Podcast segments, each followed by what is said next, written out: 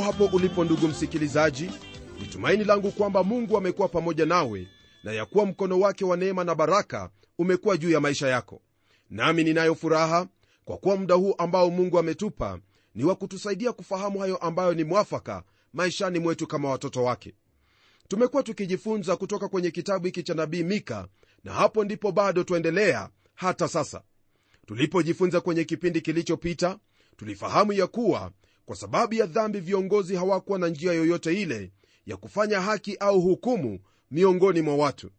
Dhambi hiyo ambayo ilikuwa katika mioyo yao iliwafanya kujiona kuwa wenye hatia na hivyo hawangeliweza kufanya yale ambayo walihitajika kuyatenda. Na lile ambalo ningependa usisahau nalo na pia ni lenye umuhimu ni kwamba wewe ni kiongozi katika hali yako kwenye maisha yako. Na iwapo utatenda hilo ambalo ni hukumu na haki basi ni lazima uhusiano wako na mungu kuwa sawa kulingana naye na siyo wewe. Leo hii kwenye mafundisho yetu kama vile nilivyokuaidia kwenye kipindi kilichopita tutaangalia yale ambayo manabii walikuwa wakiyatenda. Somo letu latoka kwenye sura ya tatu aya ya tano hadi ile aya ya kumi na mbili. Nalo neno la mungu kwenye aya ya tano laanza habari hizi kwa hawa viongozi wa kiroho ambao twawaita manabii.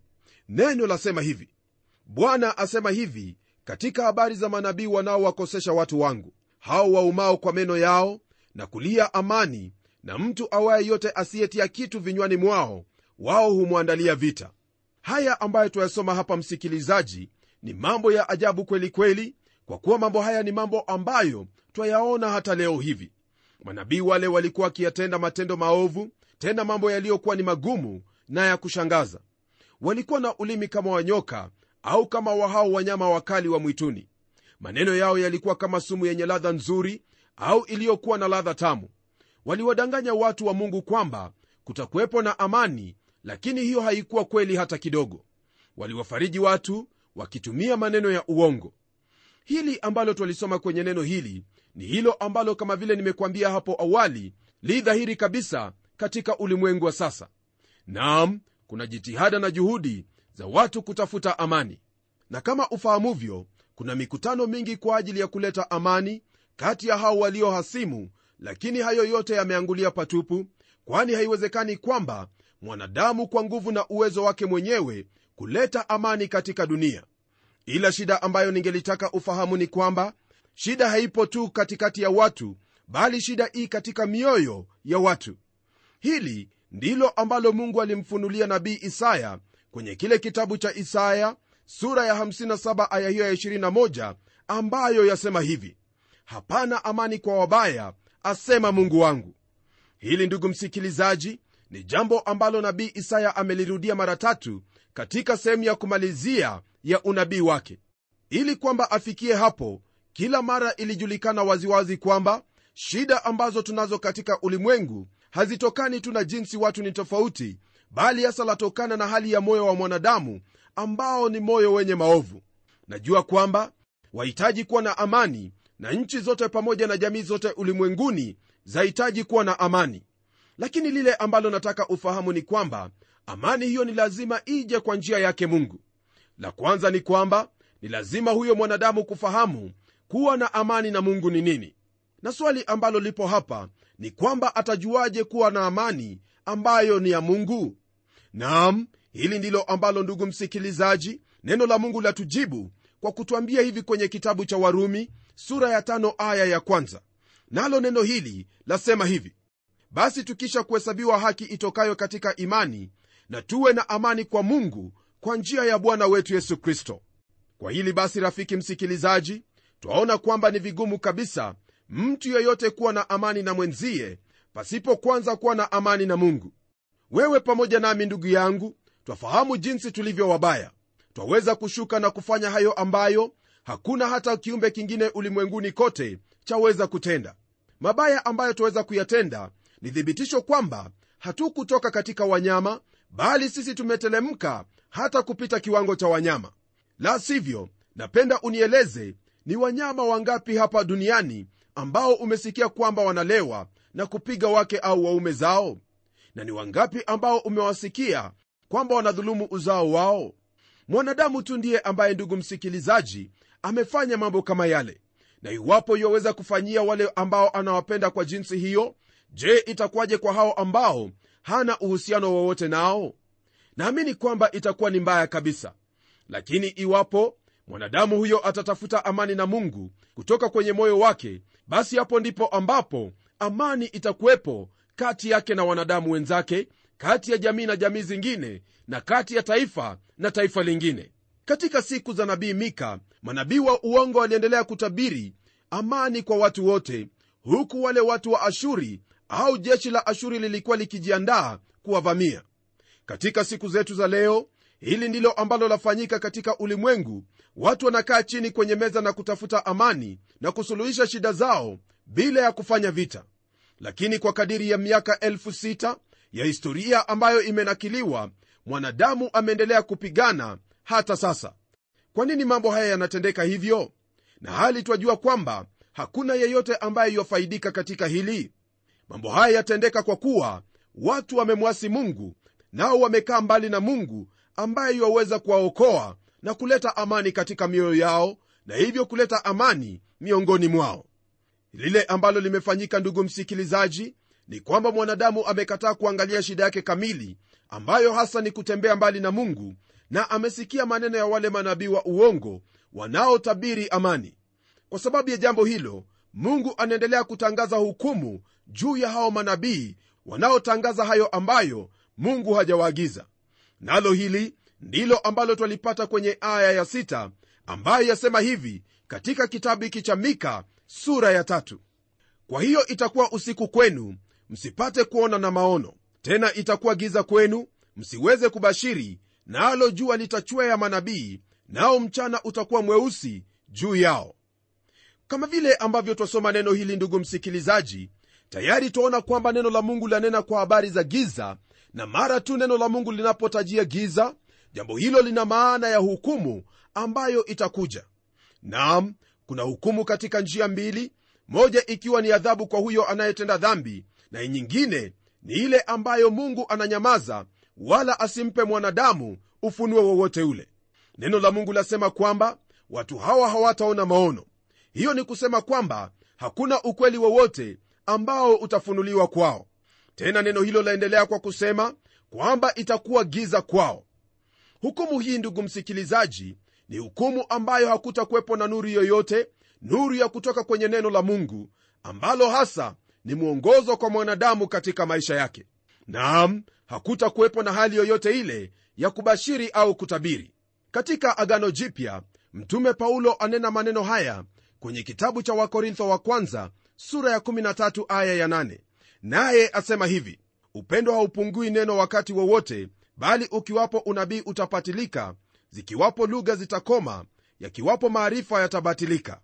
Ningelipenda ufahamu hili ya kuwa hili ambalo neno la mungu lasema kwamba unabii utapatilika fahamu kwamba unabii huo utapatilika katika njia mbili tofauti. Njia ya kwanza ni kwamba unabii huo utatimia nayo njia ya pili ni kwamba mungu hatafunua jambo lingine lolote lililo jipya miongoni mwa watu. Kuna huo unyamavu ambao upo katika agano hilo la kale na lile agano jipya wakati ambapo mungu alinyamaza kwa zaidi ya miaka 400 jua lilitua wakati ule malaki akawa ndiye nabii wa mwisho kutafsiri kwamba jua litarudi tena anaposema ya kwamba kwa wale wanaolicha jina lake bwana jua lenye haki litainuka likiwa na uponyaji kwenye mbawa zake.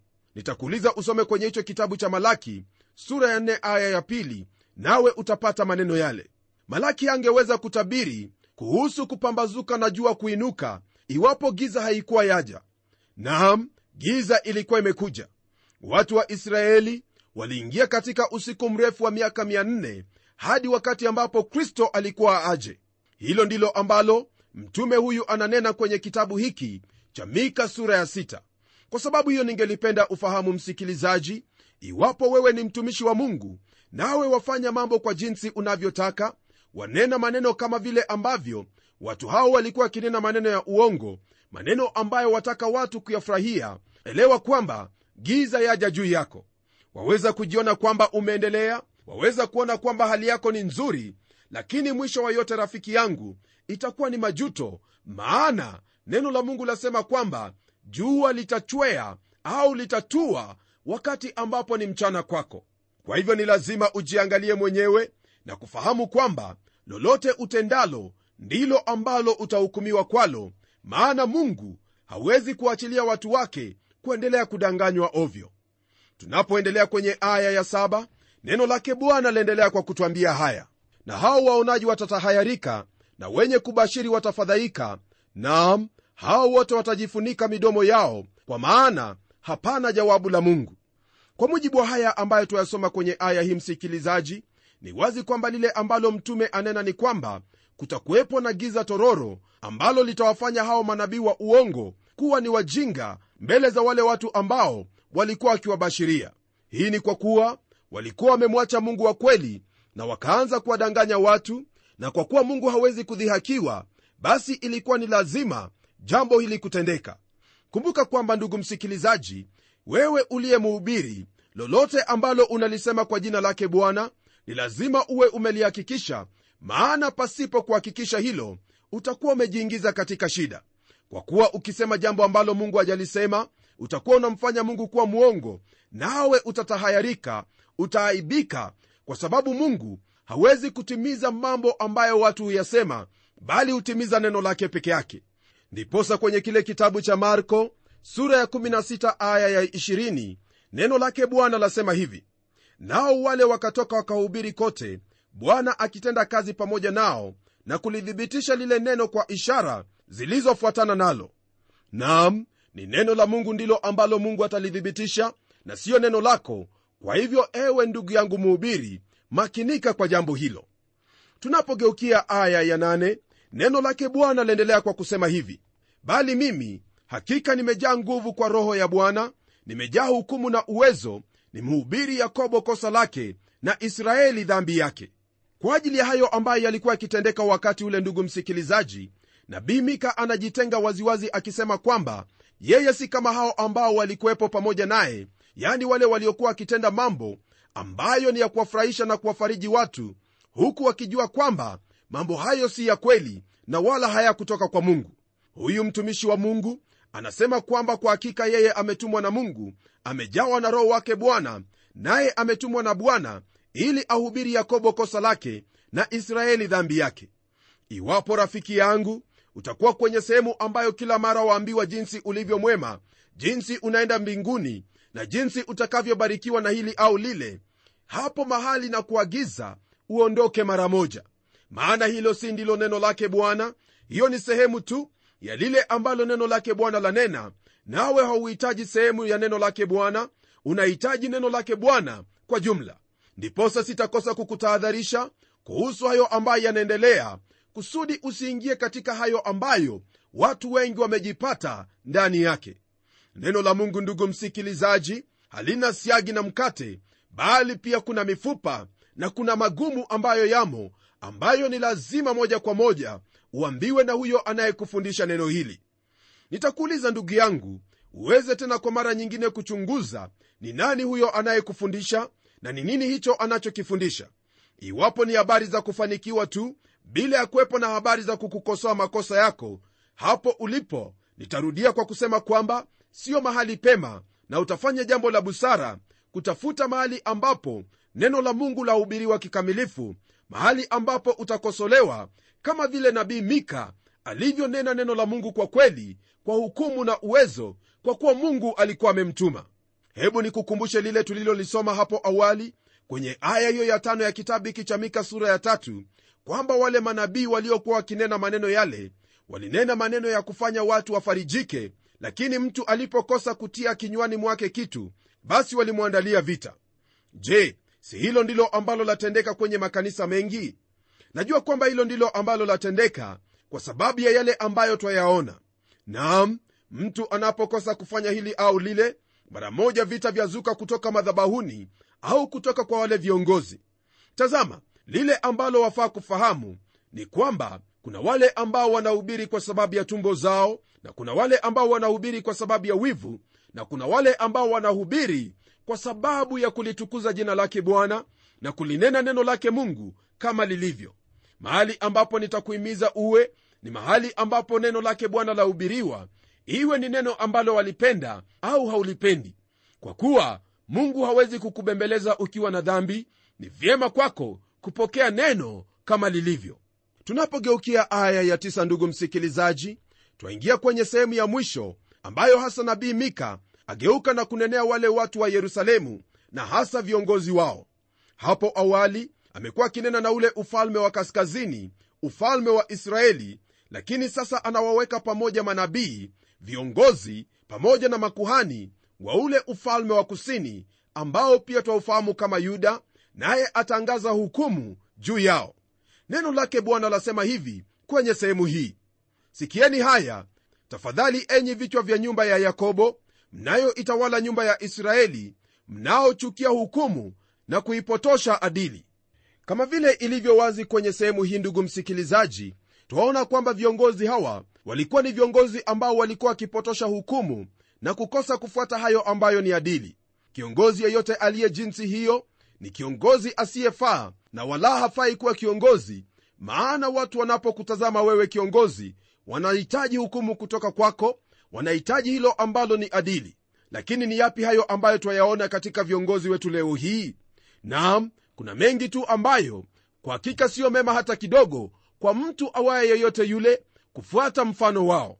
Hasa unapotazama katika kizazi chetu cha leo viongozi hunena jambo lolote kusudi wanene tu hawaneni hilo ambalo litawasaidia watu au kunena hilo ambalo ni kweli.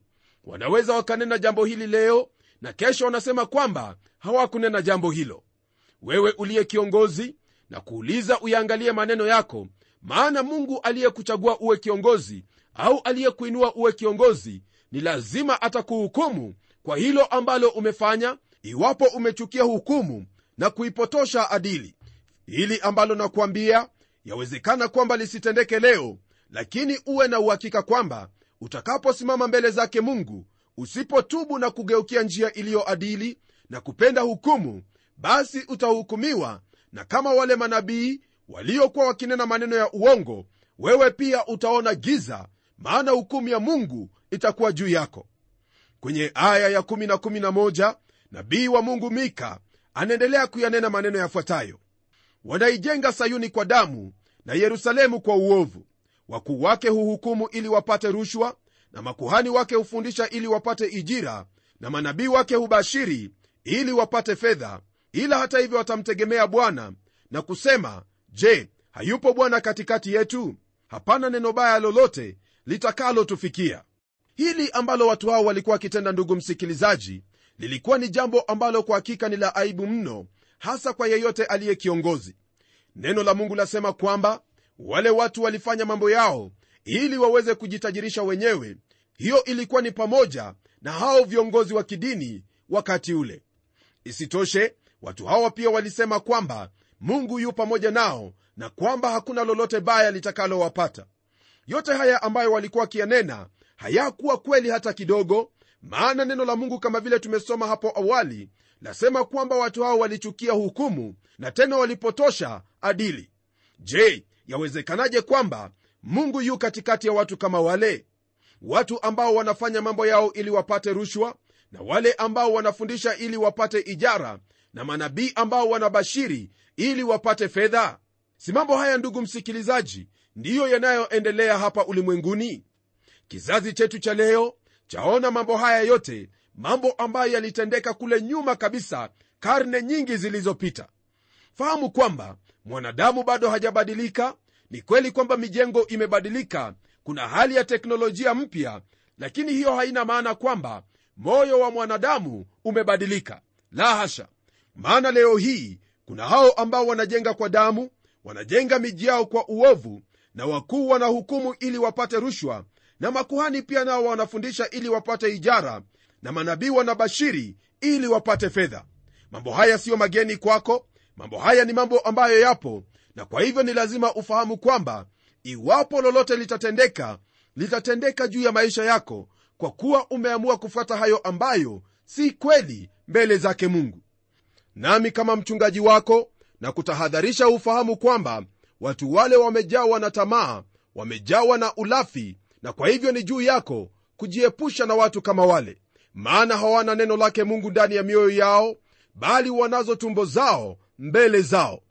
Rafiki yangu usiwalishe maana neno la mungu lipo pamoja nawe unaposoma biblia na kwenda kwenye sehemu ambayo washuhudiwa katika moyo wako na roho wa mungu kwamba hapo ndipo ambapo utapokea neno lake mungu litakalokuongoza bila ya kukupaka mafuta hadi umwone bwana wako yesu kristo. Na kwa kumalizia sura hii ya tatu msikilizaji neno lake bwana latuambia hivi kwenye aya ya 12 basi kwa ajili yenu sayuni italimwa kama shamba ilimwavyo na yerusalemu utakuwa magofu na mlima wa nyumba utakuwa kama mahali palipoinuka msituni kutokana na hili ambalo neno la mungu latuambia kwenye aya hii ndugu msikilizaji ni wazi kwamba hukumu ya mungu itakuwa juu ya mji huo pamoja na maeneo yake na nchi yote kwa jumla. Watu hao ambao walikuwa wawajibika kwa kutenda mema watu ambao mungu aliwapa uwakili wa nchi ile yaani wale viongozi manabii pamoja na makuhani wao kwa kuwa walitenda dhambi ilibidi mungu kuhukumu maana nchi hiyo ilikosa watu ambao wanawaelekeza watu katika njia ya unyofu njia ambayo ni ya kumcha bwana. Kwa hivyo nchi yote iligeuka na kutenda kama vile viongozi walikuwa wakitenda. Kwa hili ningelipenda ufahamu kwamba lolote ambalo unalitenda kama kiongozi wewe umewabeba watu kwenye mabega yako. Nakumbuka kwamba yeyote ambaye atamfanya mtoto wa mungu kujikwaa huyo neno la mungu lasema kwamba atafungiwa jiwe la kusaga na kudumbukizwa baharini naam huenda wewe hautadumbukizwa baharini leo hii lakini lile la uhakika ni kwamba ni lazima mungu atakuhukumu. Yote haya ambayo nabii mika aliyanena kwamba yatatendeka yalitendeka. Maana kuharibiwa kwa yerusalemu kulitendeka wakati ambapo nebukadreza aliharibu ule mji kabisa. Katika hilo ndugu msikilizaji twafahamu kwamba hakuna siku yoyote ile ambapo dhambi itajenga nchi au kusaidia mtu awaye yote bali dhambi huharibu siku zote. Neno la mungu kwenye kitabu cha warumi latuambia waziwazi kwamba mshahara wa dhambi ni mauti lakini karama ya mungu ya bure ni uzima wa milele katika yesu kristo. Ni kweli kwamba hakuna lolote ambalo laweza kulimwa juu yako lakini fahamu kwamba siku yaja ambapo hukumu ya mungu kama vile ilivyotembelea yerusalemu ndivyo itakavyokutembelea wewe unayeenenda katika hali hiyo ambayo haimpendezi mungu. Ila unapomgeukia mungu na kutembea kulingana naye basi utakuwa ni mbarikiwa na zaidi ya yote mungu atakuinua na kukufanya kuwa jinsi unavyohitajika kuwa. Kwa sababu hiyo basi hebu tuombe pamoja maana kwa hakika haya maneno ni mazito na twahitaji mabadiliko sio katika nchi wala katika jamii bali twahitaji kuanzia mabadiliko yetu katika mioyo yetu kwa kufanya amani na mungu kwa njia ya mwana wake yesu kristo na tuombe. Baba mfalme katika jina la mwanao yesu kristo tazama haya maneno ambayo umenena pamoja nasi. Yametufikia kwa usawa tena kwa uwazi kabisa. Mambo ambayo yatufahamisha jinsi ambavyo mwisho wa watu wale wanaotenda dhambi huwa baadaye. Bwana twajua kwamba katika maisha haya ni rahisi kujidanganya kwamba hakuna lolote baya litakalotokea kwa sababu ya hali yetu katika jamii lakini hayo yote ni ubatili maana wewe ni mwenyezi na wakati wowote wa waweza kuhukumu kama upendavyo. Naomba kwa ajili ya ndugu yangu msikilizaji kwamba utamsaidia katika maisha yake asiwe akiangalia watu wengine au wale viongozi ambao wamekosea bali kwanza ajiangalie katika moyo wake na kuanza kutenda yaliyo adili na nyofu mbele ya macho yako kwa njia hiyo ya mwana wako yesu kristo ili mabadiliko hayo yatakayokuwa maishani mwake yawe ndiyo ambayo watu wataona mfano wake na kubadilisha nia zao katika wayatendayo na kukugeukia ewe mungu uliye wa amani. Naomba haya nikijua kwamba ndiyo utakayotutendea maana nimeomba katika jina hilo jina lipitalo majina yote jina la yesu kristo. Amen. Ndugu mpendwa mungu awe pamoja nawe na kubariki unapozingatia haya ambayo tumejifunza leo hii. Wewe u katika ngazi yoyote ile basi uwe ni mfano bora kwa kupenda hukumu na kupenda hayo ambayo ni adili. Ni mimi mchungaji wako jofre wanjala munialo na neno litaendelea